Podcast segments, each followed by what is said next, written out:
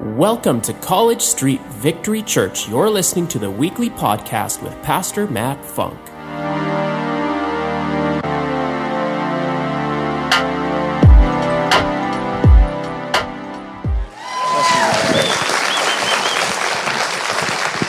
Why don't we give the Lord a big old clap? Come on, like you got energy this morning. Wake yourself up, help yourself up.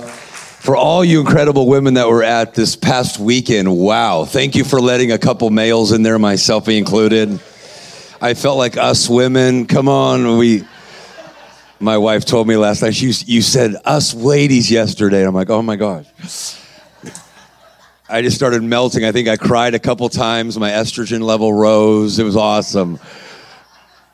Man, you women make us better men. Is that, man, you guys are just incredible humans.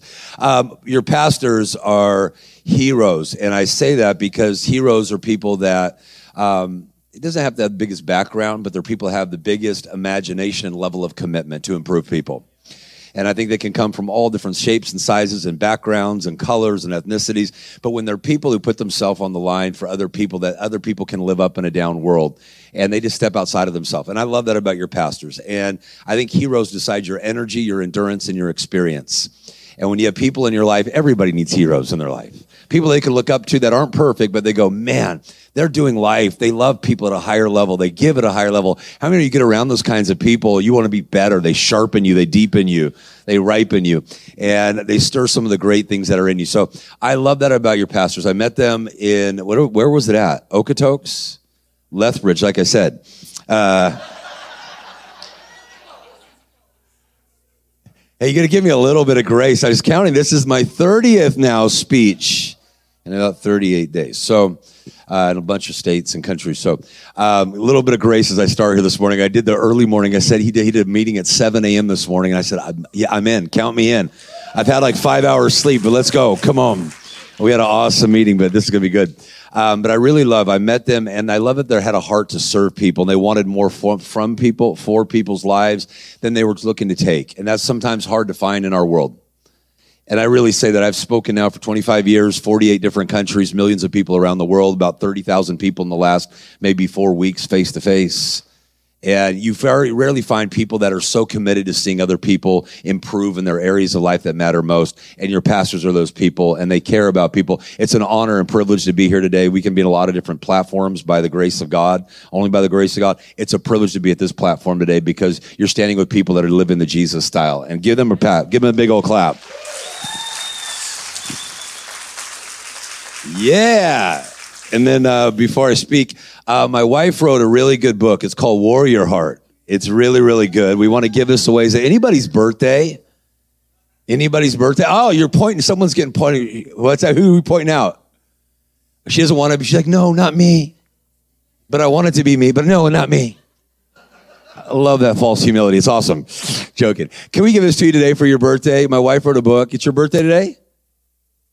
What was? You, okay, I love it. You're who? Are you, who are you pointing at, my love? Her husband. Okay. Well, happy birthday to you as a family. Can we give it to you guys as a family? Is that fair? Can you run it up there? Yes, they're about halfway up the road. There you go. All right. Give a happy birthday to you. What's that? Yeah, take it and run. I love it. Absolutely. What's that? Thank you. I love you. And look at you, you know what I love is you're always so happy. Every time I see you, you're always smiling. Thank you for making all of our lives better. Just keep smiling and make a difference. You're going to preach with me today? Come on, girl. I like your style. Come on, give me your juice. I, I'm with you. I'm with you. I feel you. I feel you. If you have your Bible, go with me to John chapter 5. It's on the right hand side. Some people like to look at their Bible online, some people like to look at it on their phone. I like to still carry a Bible. I like to write in it, I like to mess mine up. I buy a Bible usually once a month because I'm traveling all the time, so I like to put new notes in it and discover what God's saying to me. The title of my speech today, um, message to you, is Stepping Out of Stuck. Someone say, Step Out of Stuck. I don't know if you're familiar with, but it's a famous U2 song. It was a Grammy Award winning song, and it was called Stuck in a Moment You Can't Get Out of. And the song went, You've got to get yourself together because you got stuck in a moment. Now you can't get out of it. Don't say that later will be better. Don't say that later will be better. You got stuck in a moment and you can't get out of it. Go ah. Man, I love you. Oh, Lord, help me. Um, he is. Thank God. Grace. Um, but isn't it true that over the last three years, you found yourself at different times stuck in moments, moments of uncertainty, moments of doubt, moments of debt, moments of concern, moments of fear, and moments, and some people have got so stuck in those moments that those moments have become a manner of life. They become a lifestyle and it's become the story someone's live and they keep recycling that thing over and over and over. And i find that you can't change your future till you're willing to disrupt your present. Let me say that again. You can't change the future till you disrupt the present. And oftentimes we're waiting for god and god's waiting for us. And i say that is god can't take steps we're not willing to take. It's like asking someone to do your push-ups for you. Come on it's like asking someone to write the book that you want to write. It's asking somebody up to open the business that you call. I believe God, what we want God to do for us, He often wants to do with us.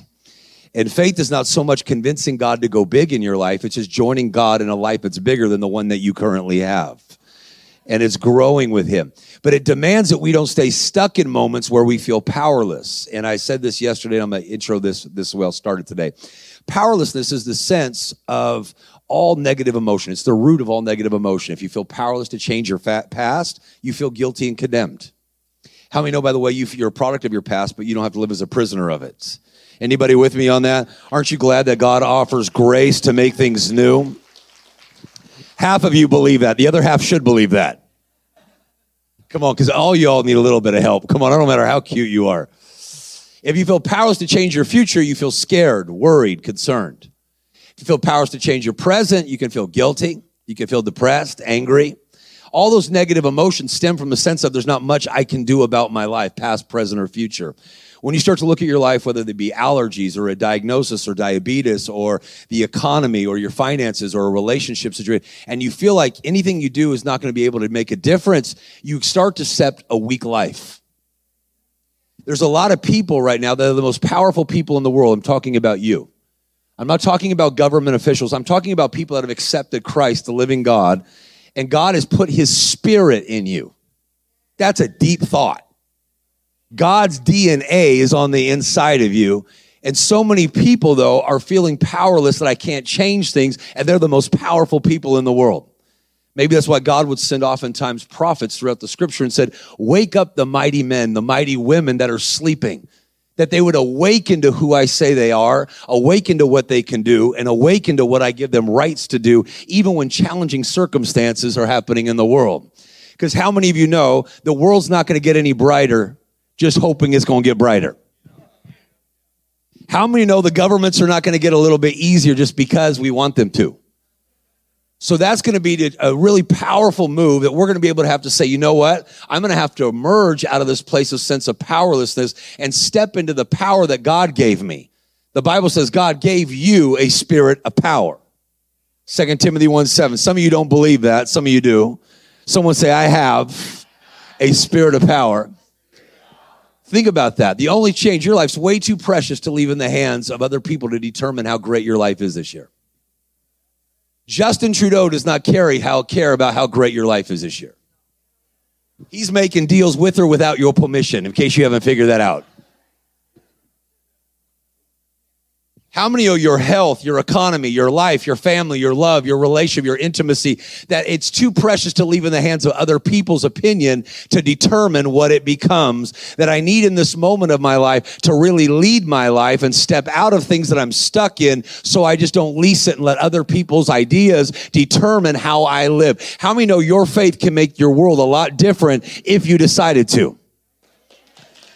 In fact, maybe not step out of stuck. Maybe it's to be, it's up to you.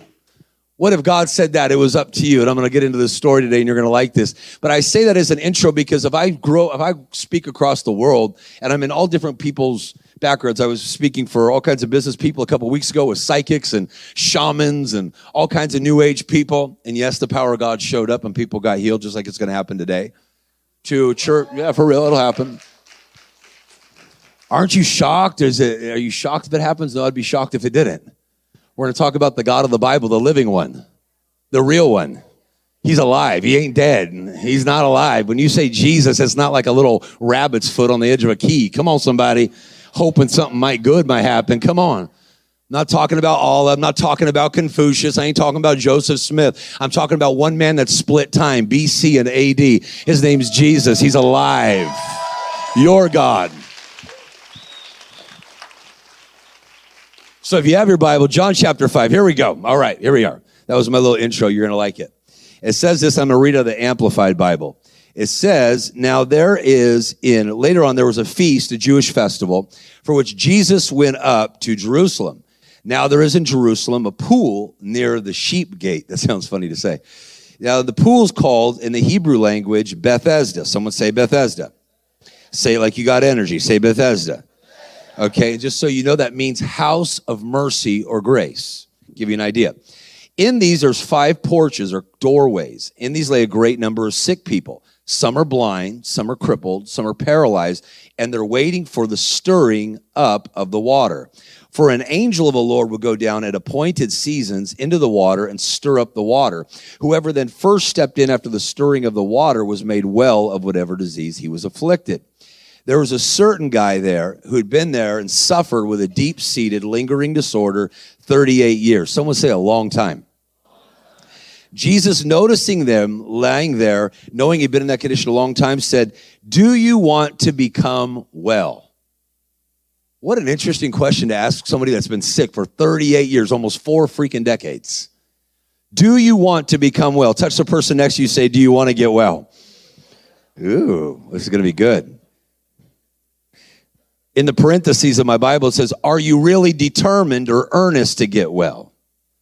The invalid said, Sir, I have no man to put me in the water when the, it's all stirred up. But while I'm trying to get there, somebody else steps in ahead of me. And Jesus said to him, Rise, take up your bed and walk. Someone say, Rise, take up my bed and walk in verse 9, and I'm going to continue on. It says, Instantly the man became well and he recovered his strength. That's where you're about to go today. Come on.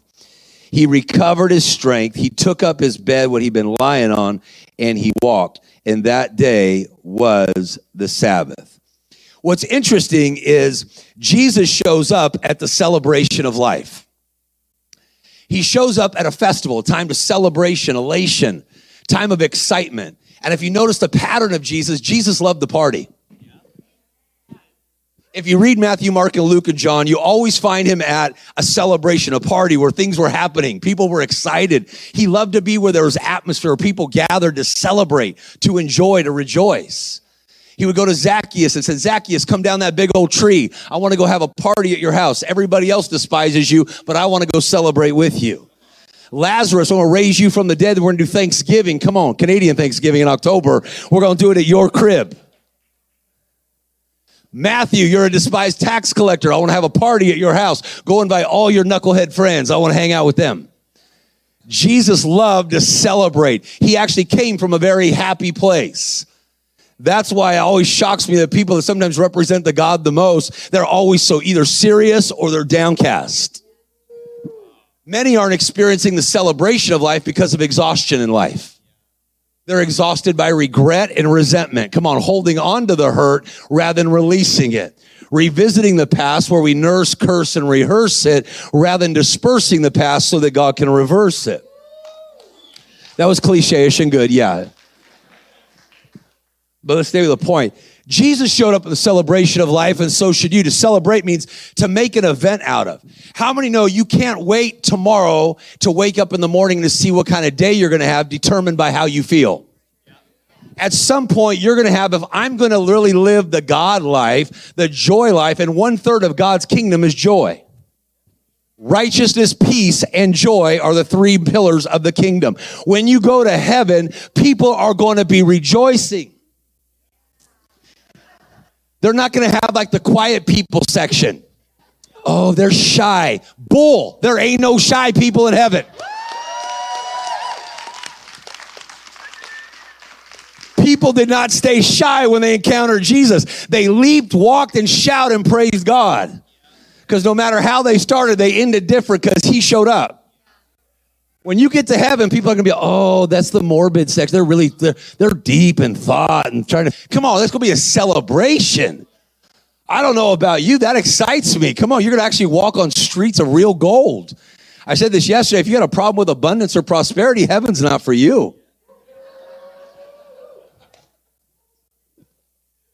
What are you going to do? God, you should not be spending money on this. That's so ungodly. Hello, it is who I am. I think big. There's a hundred billion stars, galaxies that you haven't even thought about. He's a big thinker.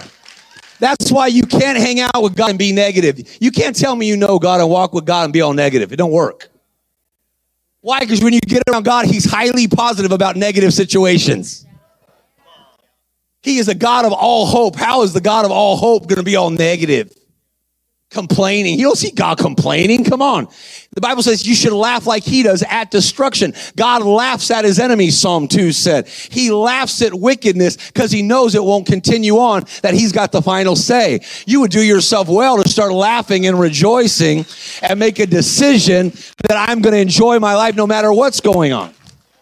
Jesus said, No man can take your joy from you in John 16, only you can give it away. What are you giving your joy away to? And the level of your joy is the level of your strength. Stop letting the devil feel like he's winning because you won't rejoice. Well, I'm just going through way too much. You know, Rudy left me about eight years ago. Hello, it's freaking eight years ago.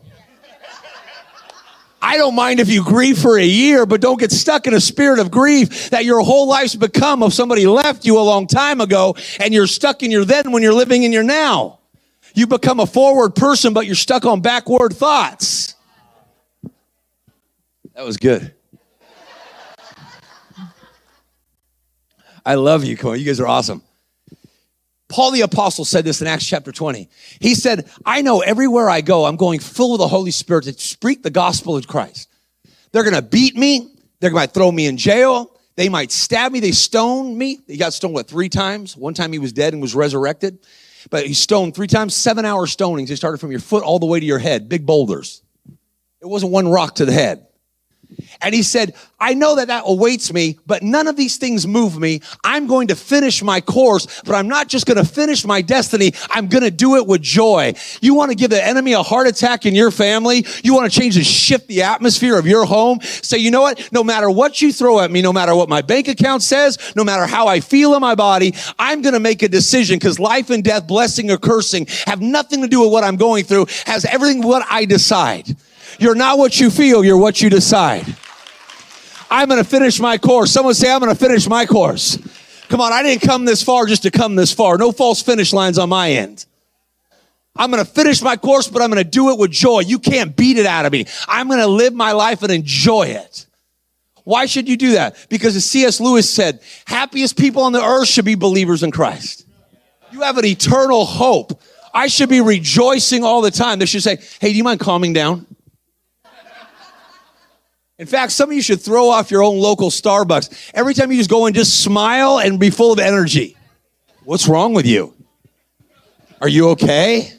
People always ask me, like, Are, you do you take like a happy pill? Do you not go through stuff on the planet? Oh my gosh. No, I've already situated and made up my mind. I'm going to rejoice and enjoy my life. There was an old gentleman that was being taken into a, like a facility for retirement an old post home and he was going to go in and they were telling him and describing the room. He was 92 years old. He didn't see very well. And they're saying there's chairs, there are all these things. And he stopped the lady as she was taking him down the hallway to the place he would eventually see. He says, Oh, I don't need you to tell me about it. I've already made up my mind. I'm going to love it. And she said, but you haven't seen it yet. And he said, oh, it doesn't matter whether I've seen it or not. I've already arranged my mind that this is going to be a great place for me to enjoy my life at this season. It doesn't determine somebody, come on, I'm not what I feel, I'm what I decide. Second of all, you could be full of praise and thanksgiving. How many know Jesus never got nervous when his buddy Lazarus was dead? Five loaves and two fish in his hand. He said, Thank you, and then he commanded. How different would your prayer life look trying to convince God out of anxiety to help you And if we change it from anxiety to anticipation just by saying, Thank you, God, for who you are. Who is He to you? To me, He's a healer. I got a wife that's alive today because He's a healer. I got a child that He's a creator because they said we could not have a child, so we decided to have a child. My wife has a titanium, titanium valve in her heart. Impossible to have a pregnancy. Tried to get us to terminate. But God said, no, no, no, no. He's a creator. I can look. Who is he to you? Is he a healer to you? Is he a victory to you? Is he your righteousness? Is he your deliverer? Is he your provider? Is he a waymaker? Who is he to you? Who he is to you will who he be through you. Let me say that again. Who he is to you will be who he is through you. Come on, even as Pastor Morris and Lucinda taught us over the years, I, I honor you because you've taught us this very thing. Psalm 91, it says, I will say of the Lord, David said, I will say of the Lord. What will you say of the Lord? He's my refuge. He's my hiding place. He's my peace. He's my deliverer. Somebody holler at me for a minute. Come on. Who is he to you? He's your hope, your savior, your deliverer. Come on. He's your support, your strength, your peace of mind. And then it says, I will say of the Lord, then he will. Oh, could there be a link but what you say God is and thank him for who he is, and then he will. When you don't tell him who he is, maybe he won't perform as well as he wants to. How many know your kids get excited when you tell them that they're rock stars? Come on. They're dreamers. Oh my gosh, you're Batman. And then they start taking on the, come on, the characteristics of Batman. You're Wonder Woman. Come on. You're this, you're that. Come on, you're Paw Patrol, whatever it is. You know what I mean? You're Rubble on the double. Come on, chase on the case. Don't act like I don't pay attention to culture. What happens? You're Sheriff Callie, and then they start acting like it. They totally shift. You're Doc McStuffins, they come alive. The Bible says God inhabits the praise of his people. When you begin to praise him, his atmosphere settles down and he begins to perform. It's an atmosphere. Man, just throughout the day, God, you are my strength. You are, you're with me. I thank you. You care for me. You're providing for me. You're working in me. You thank God for who he is. You thank him for what he's done, but you thank him for what you're anticipating him to do. Would that shift your whole life where you begin to live more by anticipation rather than anxiety? It'd be a way to enjoy your life. So Jesus shows up at the celebration of life and he finds there a pool it has a title, Bethesda, the house of mercy, house of grace. Great miracles that happen. Can you imagine all the stories we'll hear about in heaven? Like, yo, by that pool. And then the angel came and started stirring that pool. And I fell into that pool and I was crippled from birth. But now, 50 years of age, I can walk. Those are the kind of stories that would happen when the angel would stir it. But the waters did not produce miraculous effects until it was stirred. Oh, can I just tell you, by the way, the biggest killer in the world is not COVID. Where are you going with this, kid? What are you going to say? Biggest killer in the world is mosquitoes. That were long here before COVID was ever created. But they're bred in stagnant waters. The biggest thing that kills our lives is when we become stagnant in the areas that matter most, that God intends to work miracles in and through our lives, but we're not giving Him. He says able to do more than what we ask or think, and we're not giving Him a lot to do. We're just saying, God, get me through the next week. Come on, that ain't no prayer that causes faith. Lord, if I can just make it through a date with my spouse, come on, you know how bad they are. You know how off they are. Come on, somebody. You know how funky the situation is. That don't take no faith. You've got something to work with. Think big, ask big. Come on, make something so irresistible that God go, oh, I got to step into that. They can't pull that off on their own ability. That ain't human. I, they need me. Oh, you, you're asking for my assistance? You want me to turn water into wine? You want me to raise the dead? You want me to cleanse somebody of age? You want to reverse cerebral palsy? A couple weeks ago, my wife and my daughter were both in the room. I'm standing up there. There's 2,500 people in the room. It was a massive thing just two Sundays ago. A boy, cerebral palsy, 15 years of age, with braces all over his legs. He was cognitively all functioning. Everything was working. His body would walk like this with a big old, and he had a big old thing, uh, big walker and a big old brace. And I go, why'd you come all the way to the front? He interrupted the meeting. He goes, I came to get healed. I go, for real?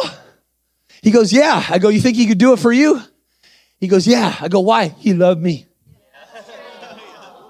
He loved me. He didn't even know how to say love. He, lo- he loved me. He loved. I go, Let's go for it. I go, Can I take away your walker? I'll hold on to you. Can I take away your walker? Because you always have a crutch. But if you're going to believe God, let's remove something that you're always familiar with. Because we all have our thing that we're familiar with. Come on, it's our comfort. Just in case God don't come through.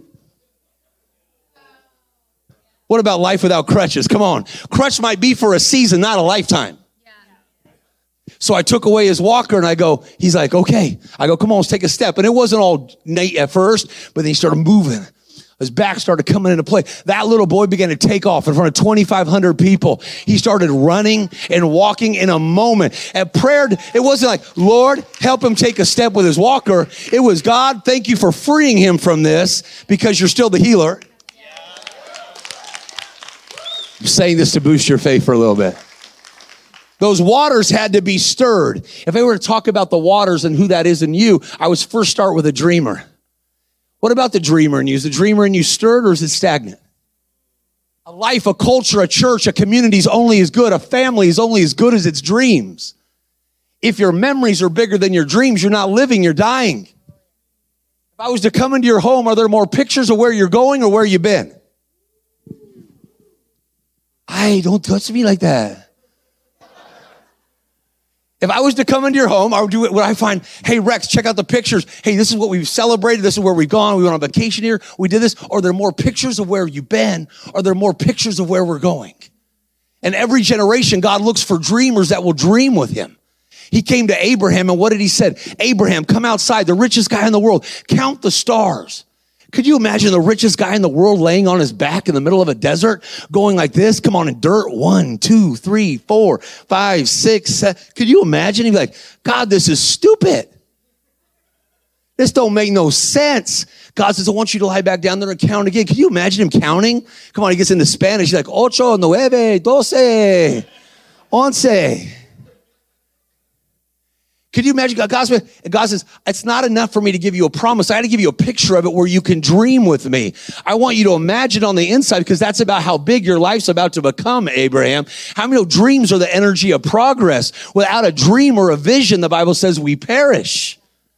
We revert back to less challenging times. Without a dream, you don't have a future. Without a vision, you have nothing to reach for.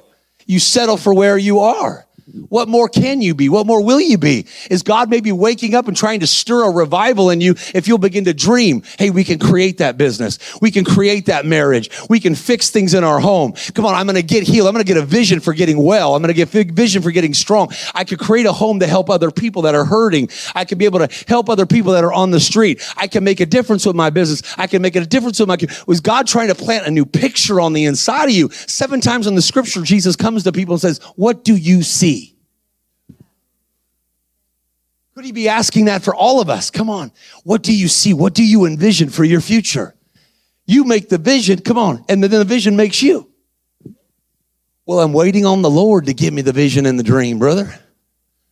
Really? Because the Bible says the mind of a man plans his way, then God can direct your steps. If you don't plan your way, then you give God nothing to direct and lead and guide you. Maybe you're waiting on God's activity for you to stir, but maybe He's waiting on you to stir up that dreamer inside you and say, Hey, God, I have an idea. Why? Because what you dream about is what you care about.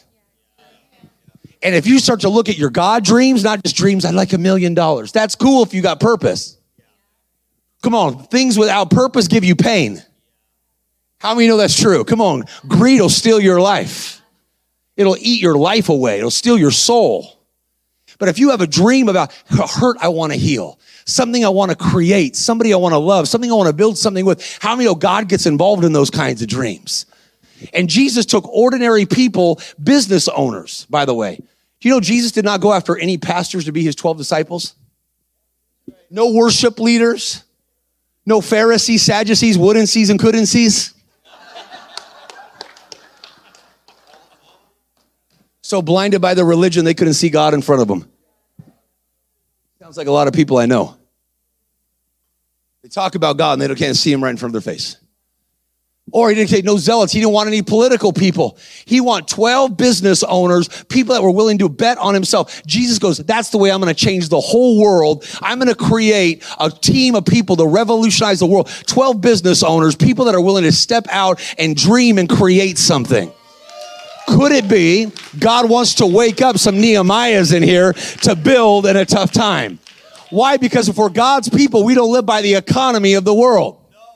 You don't live by their system. Don't let Trudeau determine your economy. That's like me let, that's like me letting Trump or letting Biden, who can't ride on a bike, determine my, my, my economy. Our president falls off the bike every week. I'm just reporting the news. Come on, somebody. Smile. Come on, you know I'm telling the truth. Why am I going to let them determine my cost? But the Bible says the kingdom of God works through sowing and reaping.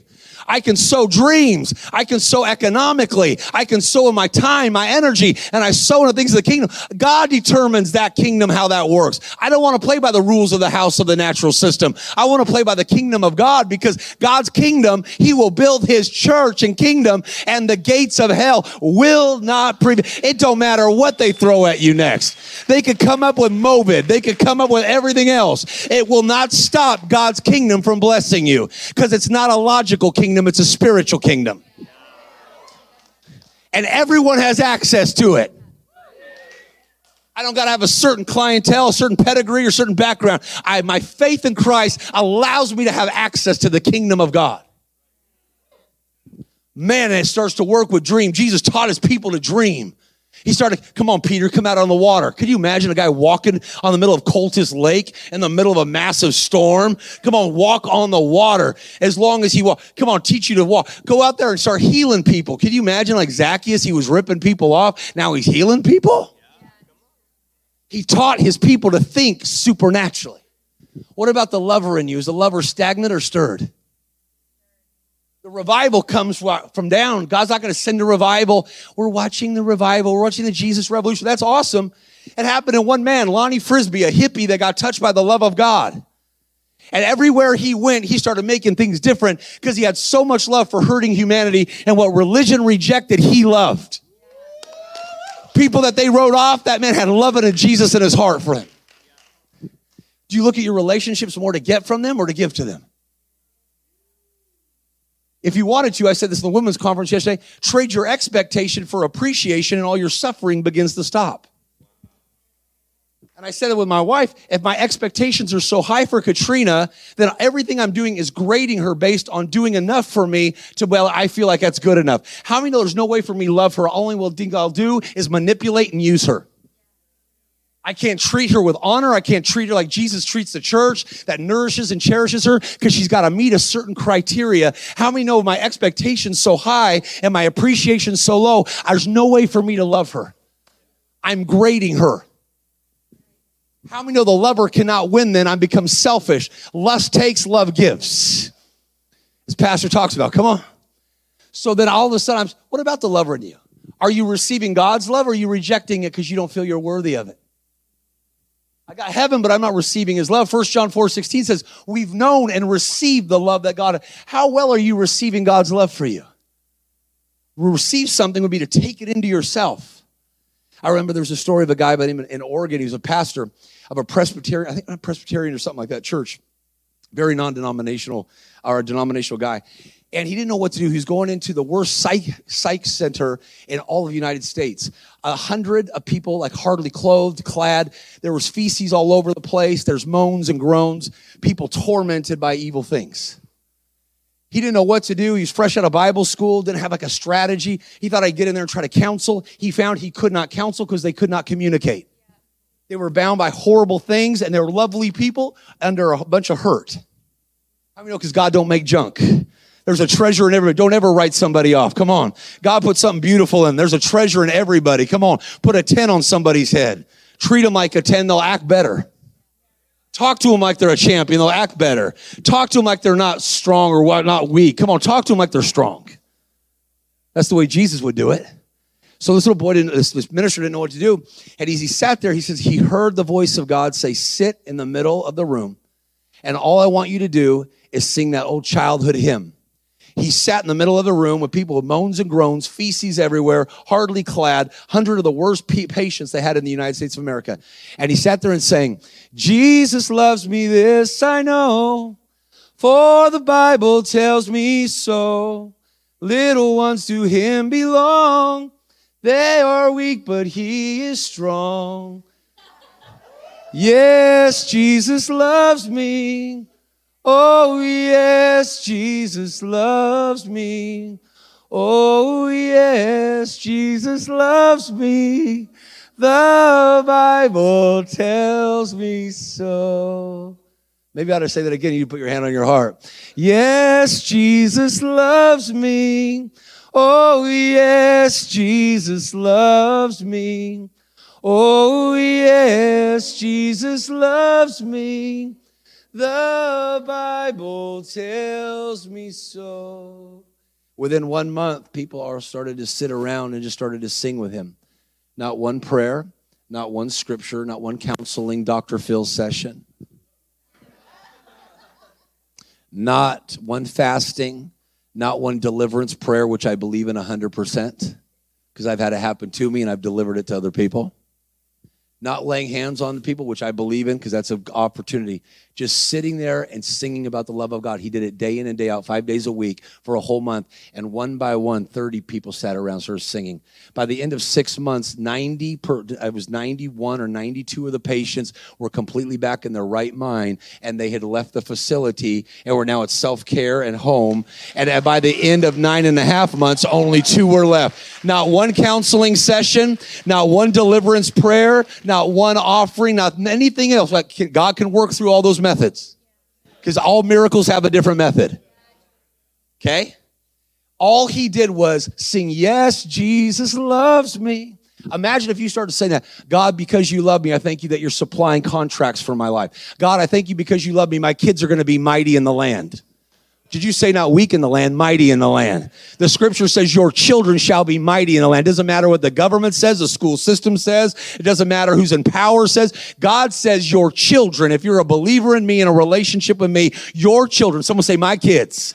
It don't matter if they're 48, come on, or they're eight. Your children shall be, not might be, not maybe be, will see be. I've already declared your children to be mighty in the land. It don't matter what they plan. It don't matter what's out there. It don't matter how bad the addiction system is or how the homeless situation is. Your children shall be. That's already been declared from heaven. Somebody ought to sit there and say every day, God, I thank you. My children shall be mighty in the land. They're mighty in thought. They're mighty in word. They're mighty economically. They're mighty in their health. They're not many. They're mighty. Imagine how different you look at your kids. My kid's a mighty woman. My, my, my son's a mighty man. You change the atmosphere. Watch. Watch how powerful. What about the believer inside you? Do you come and just believe, well, I'll get, I'm going to come and hear a word today. If that was your faith, that that's what you got. But maybe your belief was a little bit different. When I go there today, I'm going to light somebody up. I'm going to pray for somebody else and they're going to get better. I'm going to go there and make somebody a bit different today at College Street Church. I'm not just coming to get something, I'm coming to give something. I'm my beliefs because your beliefs determine your breakthroughs. Your beliefs determine your generosity of your time. What you believe is what you receive. Jesus said over and over, the level of your reception is usually connected to your believing system.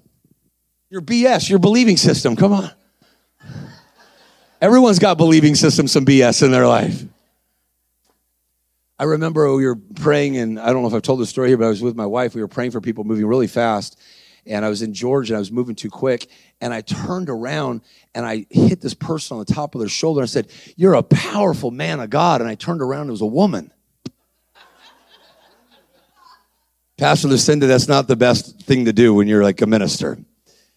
And I looked and she goes, Why would you say that, gorgeous black woman? She goes, Why would you say that, Rex? I love you. Why would you say that to me? And I felt God come on me, like, really come on me. And I go, Because Jesus says you're a powerful man. Rex, why in the world would you say that to me? Take a step aside. This is a true story. I said, because Jesus says you're a powerful man. Why would you say that to me? Because Jesus says you're a powerful man. At the age of four, you had an uncle by the name of Frank. He molested you and you were afraid of being molested and beaten, abused again. So you traded your masculinity for femininity and you hid as a feminine person. And that was a place where you wouldn't get beat up and hurt. So you exchanged who you really are for a fake version of yourself and you're hiding as a woman. And God loves you enough that he wants to break this off you so you don't have to fake yourself out anymore and live as a discount version of you. But you can believe who he made you is significant and the pain of your past can be broken by believing in His grace today to change that around. True story, and he lives as a man today 100%. And when I, when I met him, he had, he had everything.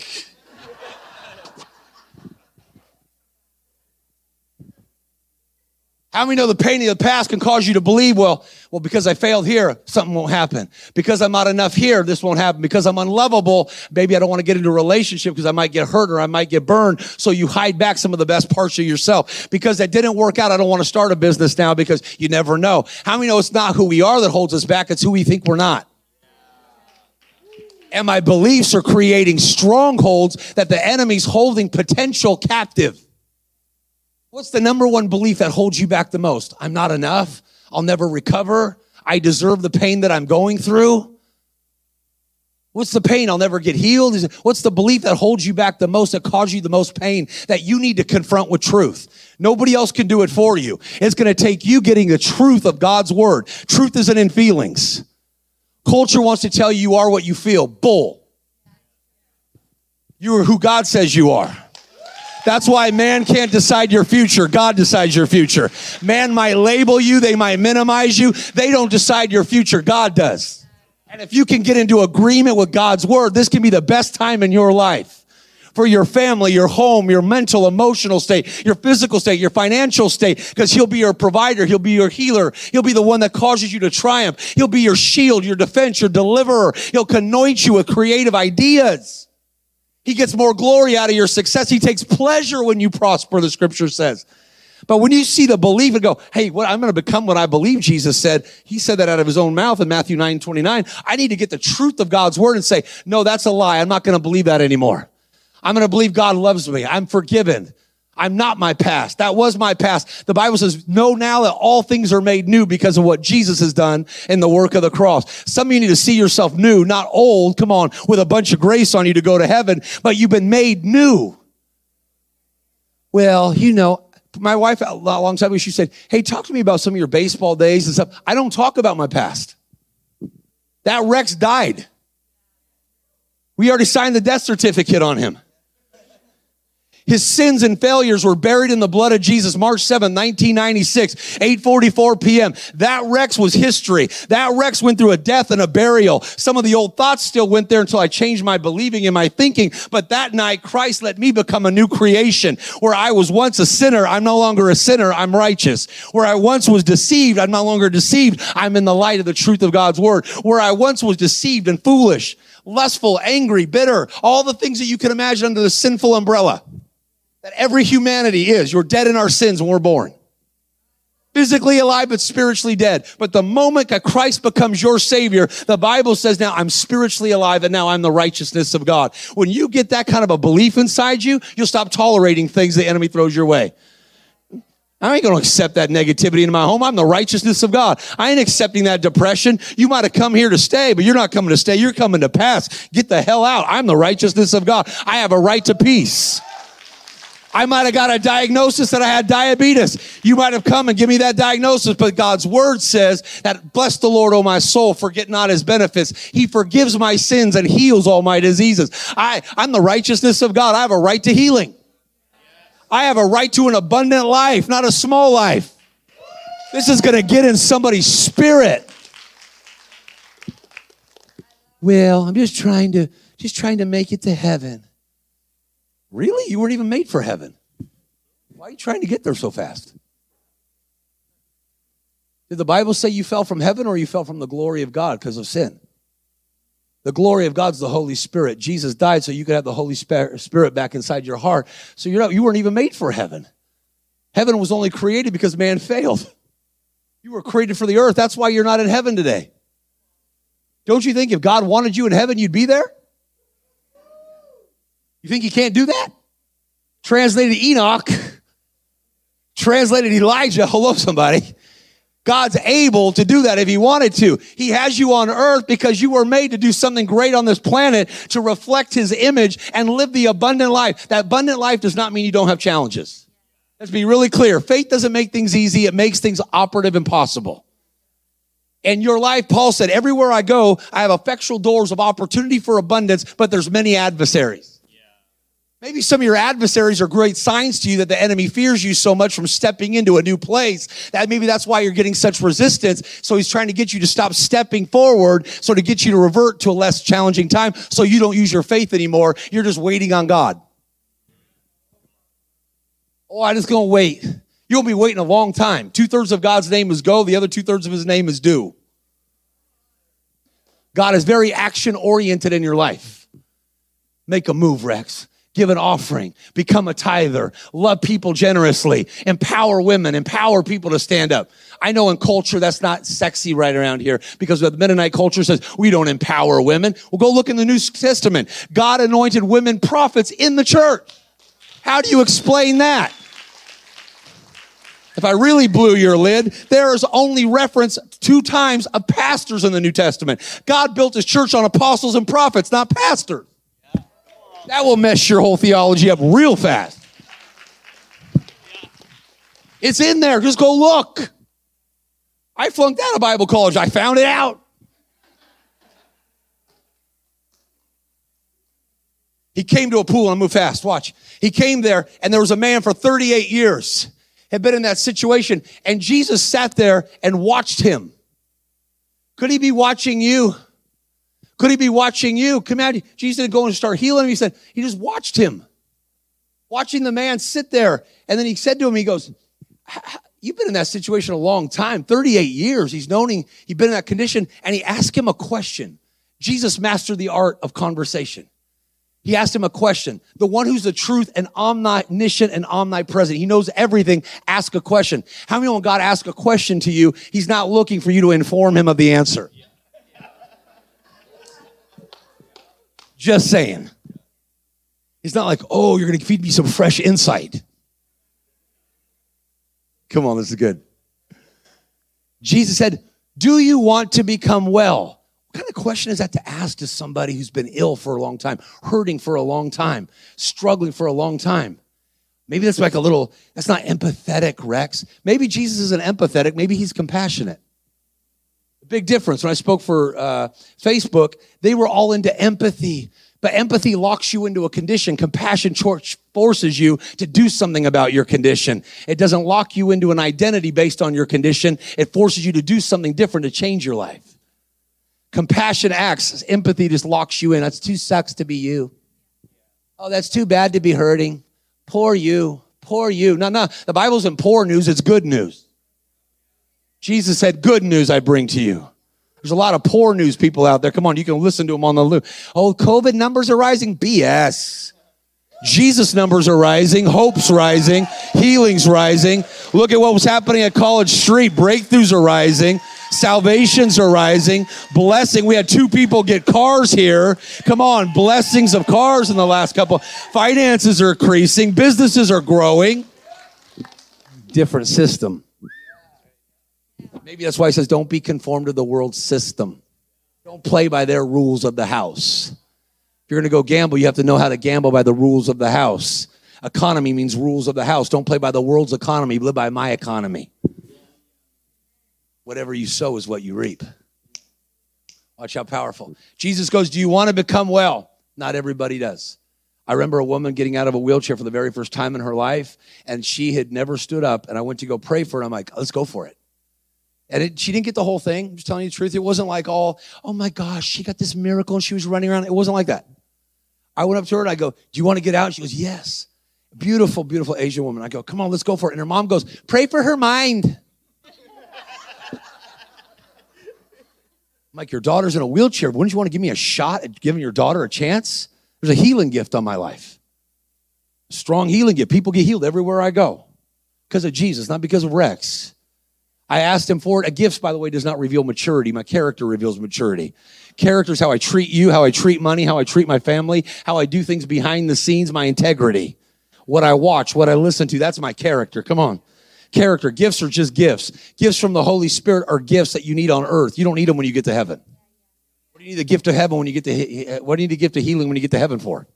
You need it on earth when people are hurting. Come on. They're God's love language to humanity. Don't despise them. Say those days are past. Then that means the Holy Spirit's past. And if you do that, you're in a lot of trouble. I said, Do You want to get up? Yeah. And she goes to her mom, go, pray for her mind. I said, No, I'm gonna pray for her body. I got her up and we were holding her up and it was jerky. She's telling you the truth. It was very jerky. But she stood up and her first time and she was looking down at her legs, it was like Forrest Gump. You know what I mean? Like from the movie? When he's looking down at his legs in front of Jenny, he's like, oh, you know, he's like looking at his legs. She was looking at her legs. I'm standing. She should have been celebrating. She can't stand, and now she's at least standing. That's improvement. Come on. Her mom goes, Pray for her mind. Pray for her mind. I couldn't figure out. I was like, Shut up. of course, in the name of Jesus.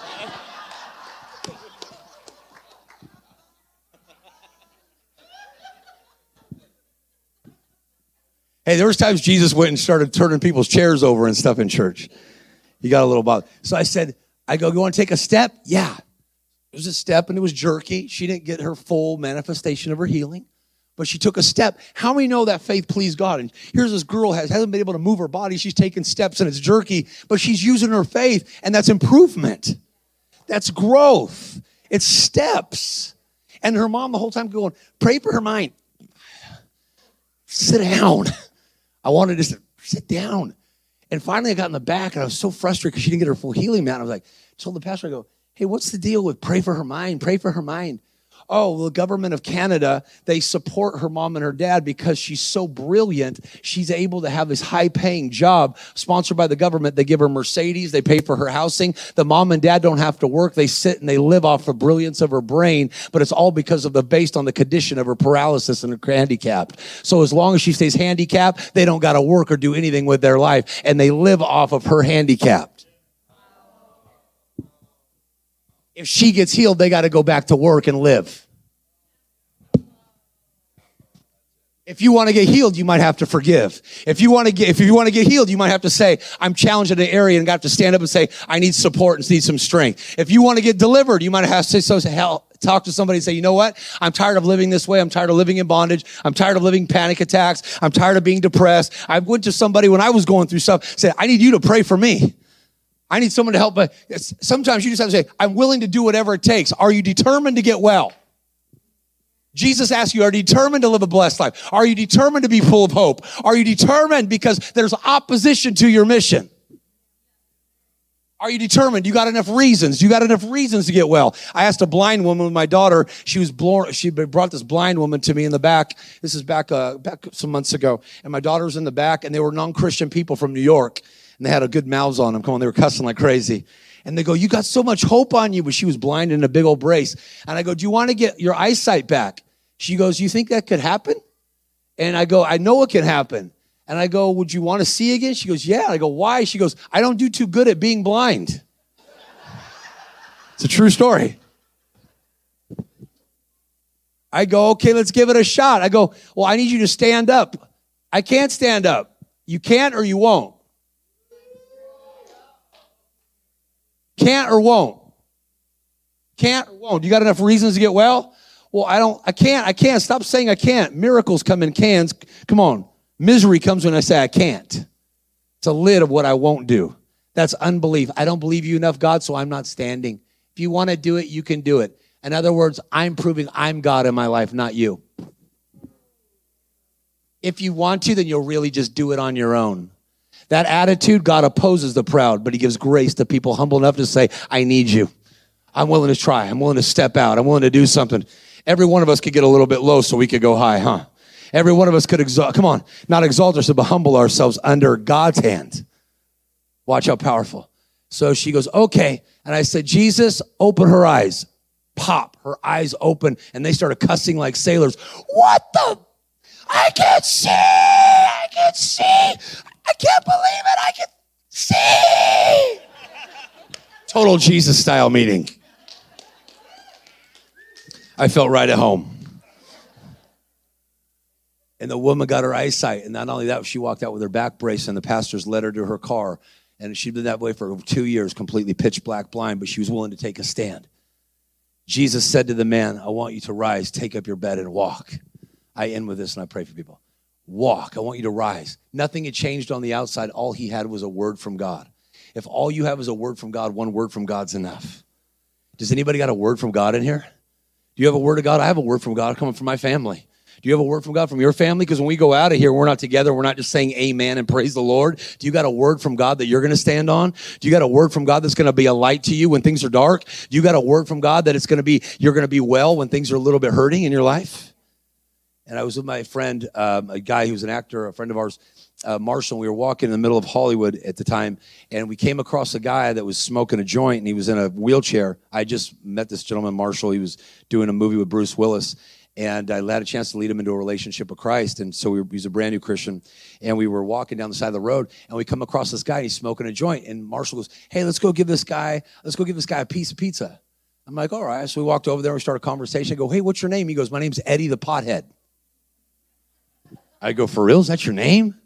He goes, Al, I've always been a mess up. You know, I'm just Eddie the pothead. No one really cares about how I live and who I am. I'm just Eddie the pothead. I go, Do you like being Eddie the pothead? He goes, Well, I don't know how to be anybody else. I've always been this way. I go, Well, you look like you're in a little bit of pain. I said, Can I help you? He goes, Well, what do you got? You got some magical powers? I go, Something like that. If I would have told him, Brother, don't say that. I'm a man of the cloth. How many knows he's going to be like, He's smoking weed. Come on, somebody. He's already seeing double and he smelled like a skunk. So I said, I go, no, I go, I would go, but I can help you. And he goes, What are you going to do? I go, Well, do you mind if I pray for you? And you're going to feel power go through your body. It's going to be God's power, and it's going to bring healing all throughout your back. He goes, Do I have to throw out my joint? I go, No, just don't smoke it when I pray. I got a deal? And he goes, okay. My friend Marshall was sitting there holding the pizza, and this conversation went on for a while. It started off, the pizza was straight. By the end of the whole conversation, the oil was dripping. It was all limp and bent. he's just an act. He just accepted Christ. He don't know nothing. And he's what? He's like, oh my gosh. So I go, Jesus, if you're anywhere around the neighborhood, help my friend Eddie. And then he's like, the pothead. I'm like, no, you ain't help Eddie. And I go, Thank you, God, for flowing through his body. You're the healer. Amen. And I go, Move your body. I feel all this heat and this energy in my. What'd you do to my back? Like, what's going on in my back? I said, Are you for real? Is that the joint or is it my prayers? I was actually asking a honest question. He goes, I'm going to stand up. I go, Stand up. He stood up. He goes, What happened to all that pain? Starts moving. What happened to all that pain? Wasn't my great prayer of faith. I said, Jesus, if you're anywhere around the neighborhood, how great a prayer of faith is that? How many know maybe God's just looking for your availability, not for all your ability?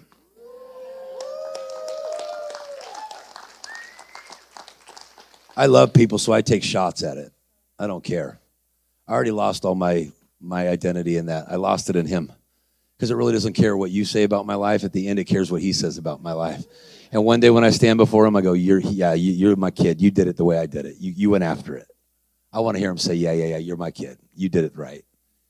I remember this guy, he starts taking steps all around. He's holding his joint and he's looking at his wheelchair.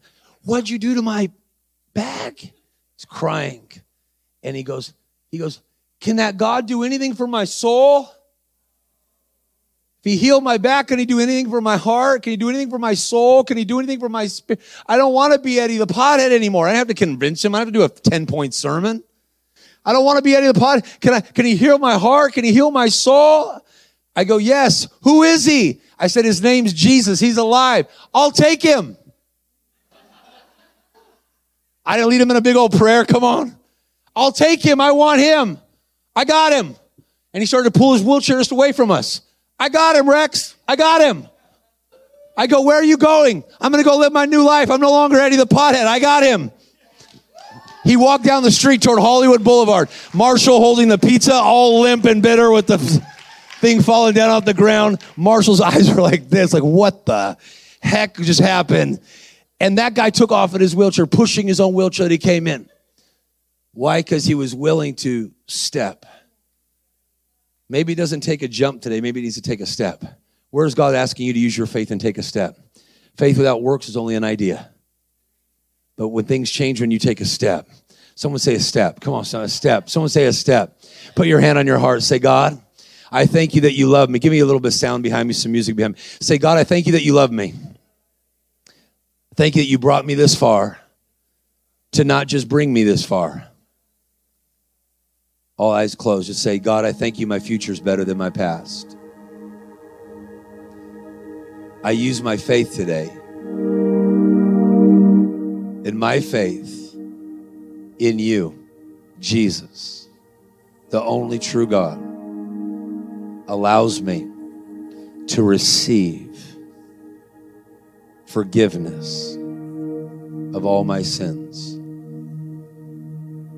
healing of everywhere I hurt, hope everywhere where I've not been able to see hope. Jesus, come in my life anew and afresh.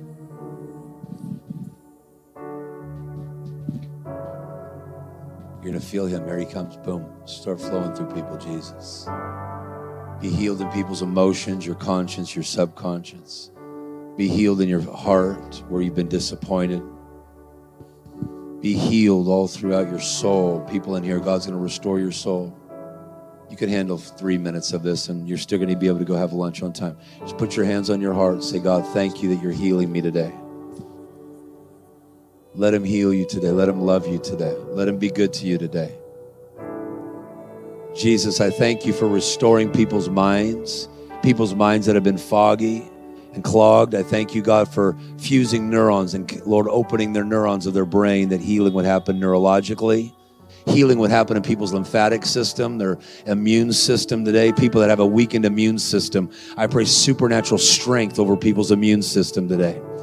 Thank you for bringing healing and removing plaque from people's hearts that have had racing heartbeats and Lord, abnormal heartbeats, hearts that have skipped. I thank you for bringing bring creative healing miracles in people's physical hearts. The atrium valve, Lord, I thank you for touching that valve, the atrium valve. Lord, bringing healing all through that area.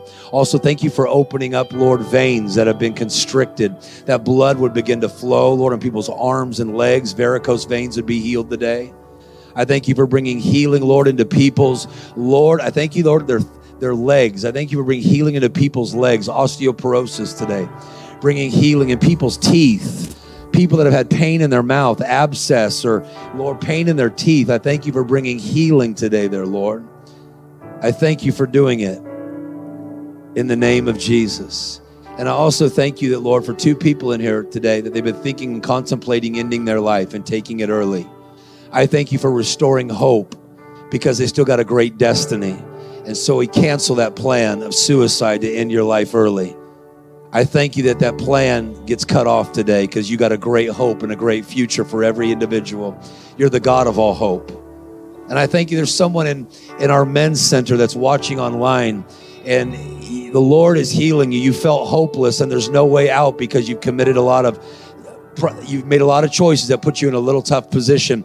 God's going to begin to clear things out for you, even in the legal system, and He's going to give you a brand new opportunity. And they're going to see His favor on your life, and they're going to notice a great difference that's happening in your life. And you're going to tell them that God's working, and I have hope, and I'm going to be a different person. And God's favor is going to shut down the critical minds against you, and He's going to give you a brand new start. And I, I feel that someone in our men's home that's watching online right now I thank you, Jesus. You're the God of new beginnings. In your beautiful name. Thank you, Lord. Thank you for tuning in today, and thank you for continuing to partner with us and for giving so generously to this ministry. If you would like to find out more about how you can partner with us, visit our website at www.wherepeoplematter.church and click the giving link. And don't forget to subscribe and share this with your friends. See you next time thank you